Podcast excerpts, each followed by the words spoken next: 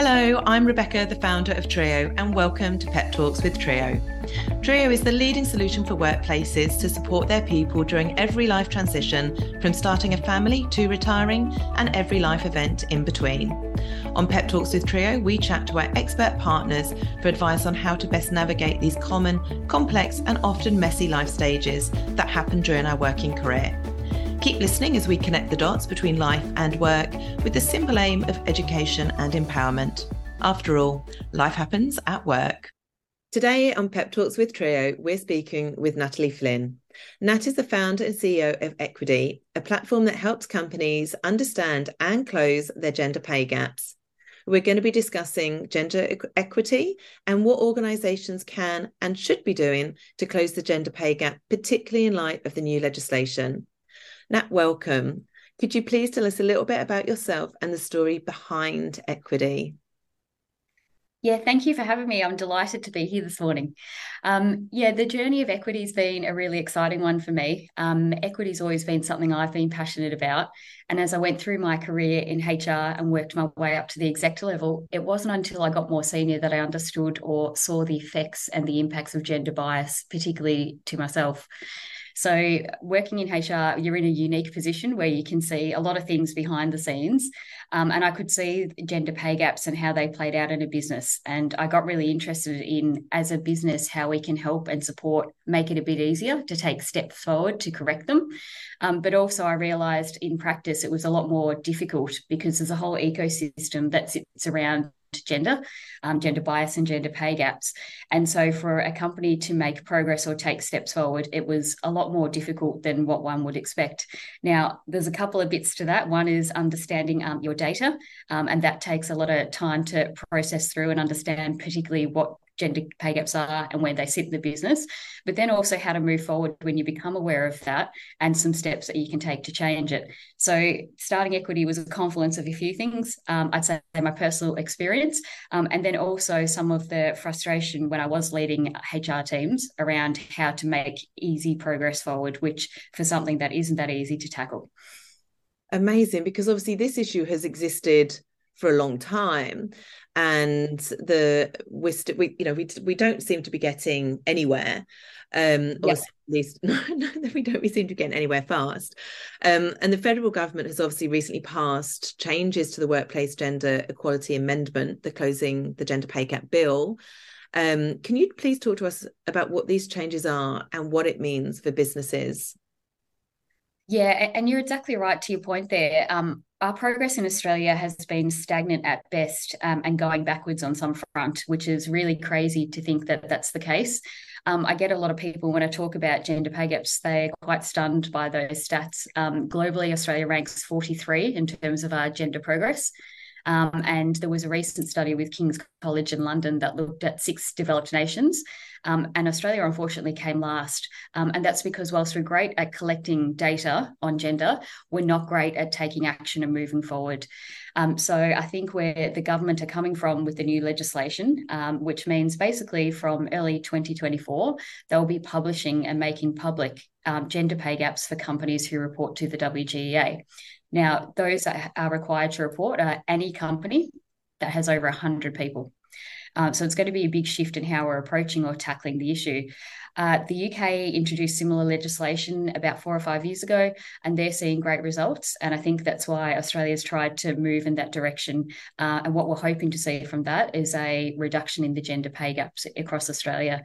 Now, there's two figures that come to mind when you talk about this. Um, the ABS figure is 13.3% of a gender pay gap. Um, but the figure I normally talk to is the 22.7% gender pay gap. And the reason I talk to that is because that's full time, part time, and casual.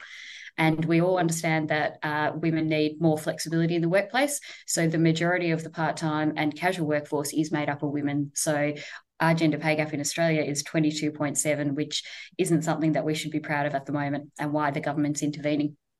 No. And isn't that fascinating that we don't actually look at that whole the breadth of employment status and mm-hmm. probably because it's not a pretty number you're right and in you know six developed nations to be at the bottom mm-hmm. is actually an absolute shocker particularly as this issue has been has been theoretically being addressed for a huge amount of time.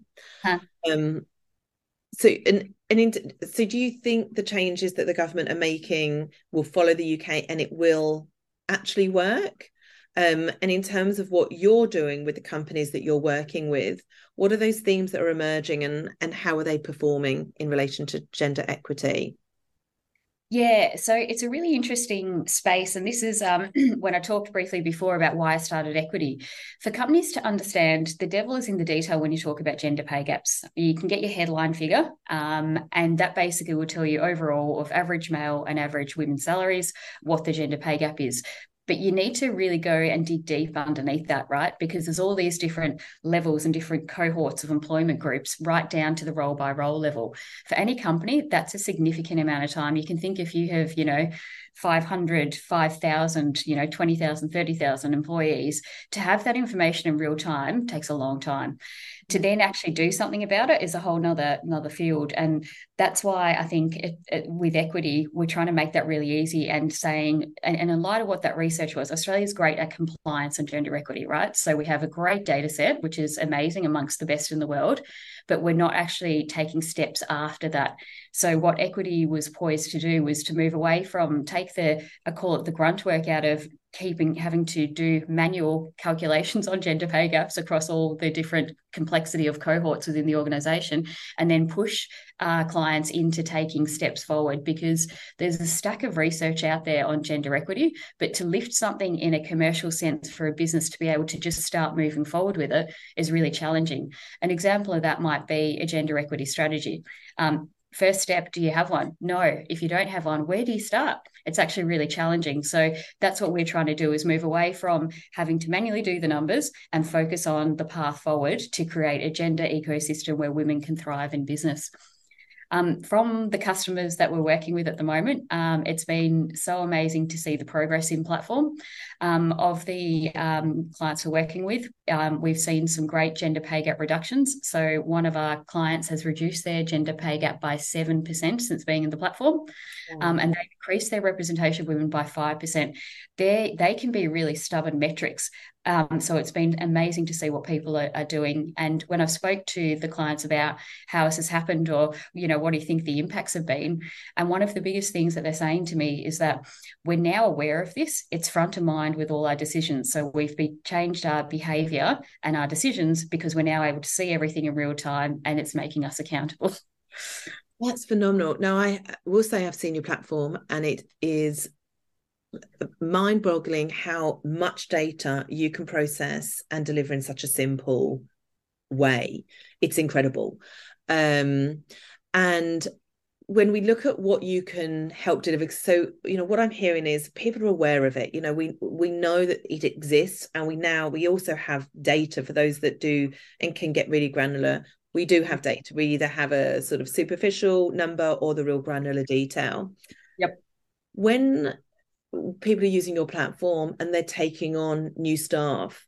You're saying your um, existing clients are having incredible results. Is that because they can you know instead of just taking the overarching number actually look at where are we putting this person within the organization and how is that going to genuinely affect the bottom line of the numbers in the detail rather than just the overarching total yep. number? How does this all sort of work in reality yeah, yeah. Well, we were delighted. If uh, probably three or four months ago now, we built a new feature, um, Pay Gap Predictor, and that was around. I I was talking to so many companies and so many people about the problem, and everyone keeps pointing to, oh, fixing the problem, fixing the problem. And I stood back and thought about it one day. I said, what if we moved away from trying to fix it and work towards preventing it from happening in the first place?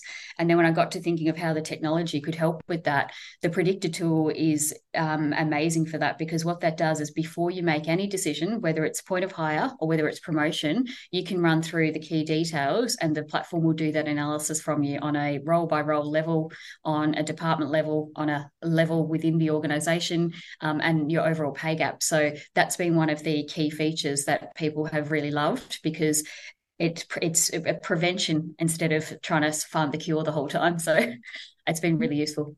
and they can actually use that in terms of analyzing where people already sit so if they're looking at um, internal promotion they can actually yep. take those opportunities to create positive change Absolutely, yeah, absolutely, and and have all the key data inputs at the click of a button right in front of them. Because in big companies or even small companies, getting data is tricky, um, and it's hard to structure it in the way it needs to be to get to that level of detail and understanding. Um, so it just makes it really simple, um, and then that's where you're actually changing, I guess, the mindsets and the behaviors within the organization because you're able to, at a click of a button, see all this and understand the impact of actions.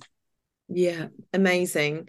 I must say your platform was absolutely phenomenal when you showed me it. Um, so in terms of your experience, um, let's, you know, I love that concept of prevention. What are your what do you see as the main contributors to businesses creating or having a gender pay gap in the first place?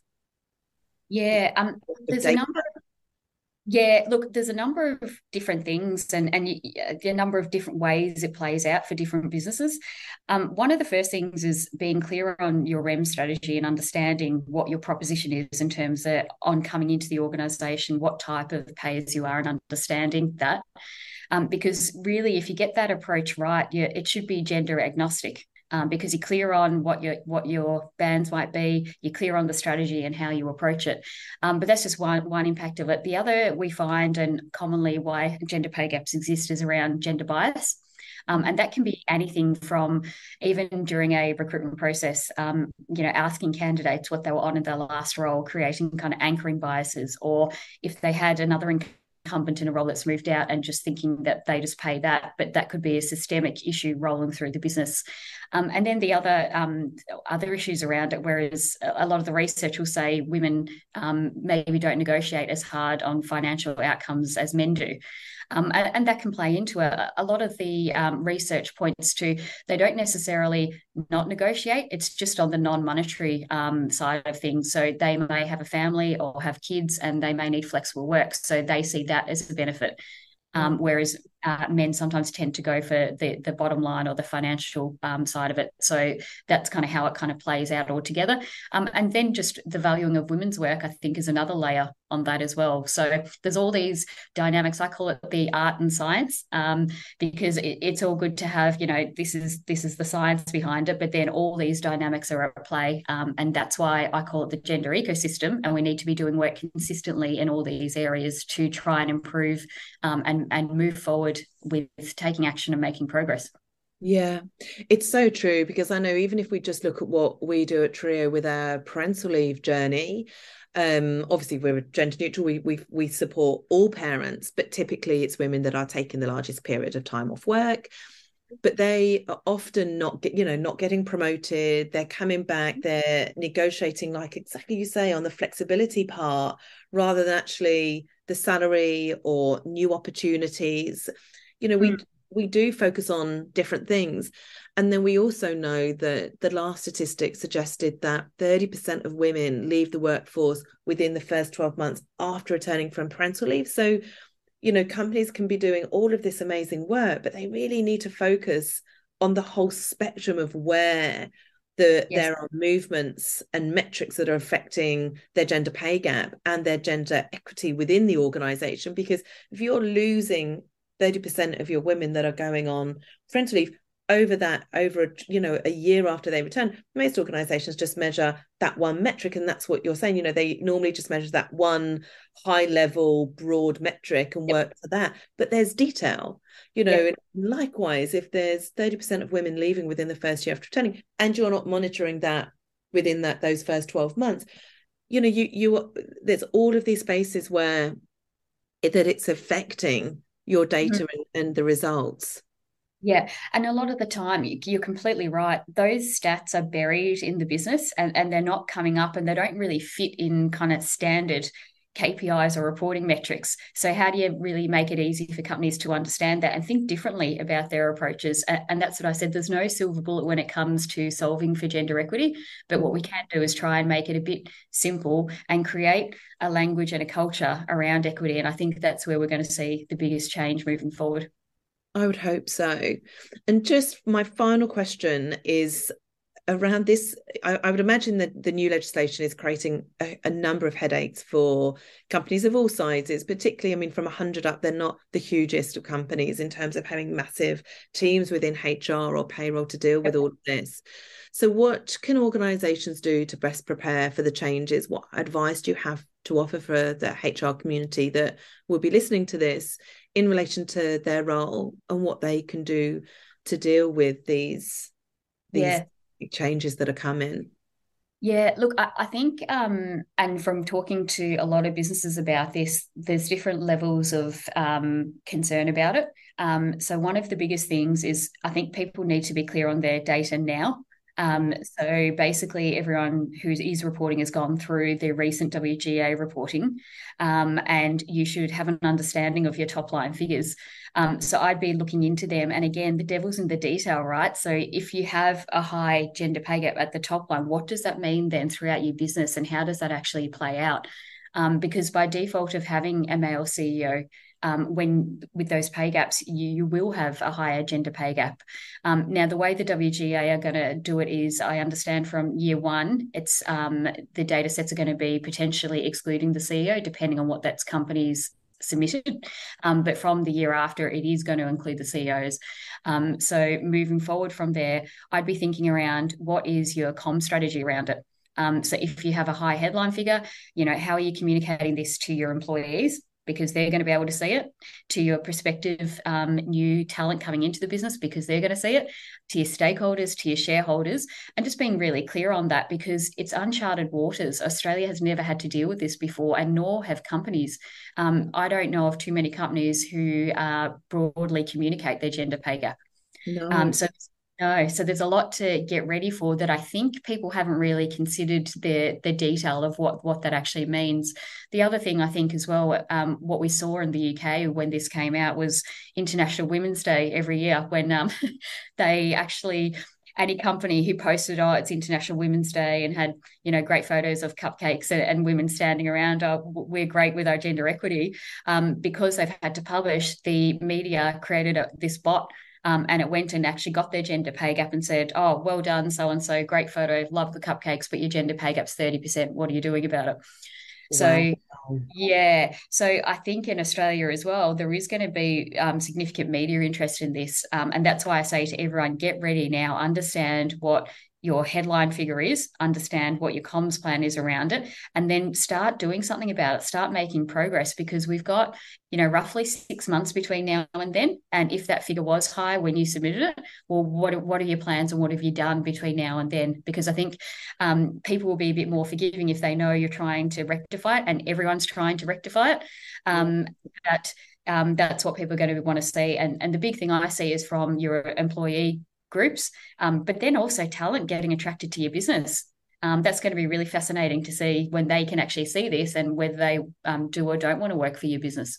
Yeah, it's going to be fascinating because we have been trying to tackle this problem for a long, long time. So it, you know, it's almost like, are we just paying lip service to it and not actually taking any any real action um, because there's only so long that people can pay lip service to yes we're doing something here's our strategy we're doing something about it. And then you know two three years down the line actually the dial isn't moving the needle's not moving. Um, and we are in a you know a, a global talent shortage. So this mm-hmm. is this will be one of those metrics where particularly women will be looking for well who do i want to work for? Mm-hmm. you know, where you know if i am i going to stay where i am? Or if i'm moving where am i going to so it's, uh-huh.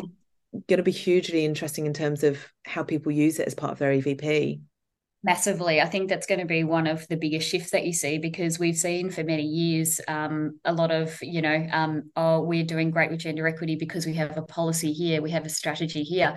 Well, that's nothing to do with your gender pay gap and your representation of women across the business. So it's going to, it's a completely different approach to um, how it's ever been viewed and assessed before. So it is going to be really fascinating. And for the first time, people are going to have transparency and uh, they're already able to choose who, where, and how they want to work. Um, and that's going to add another dynamic to that. Yeah. It's super exciting. It's a, it's certainly a positive move in terms of a legislation that's coming um, into play.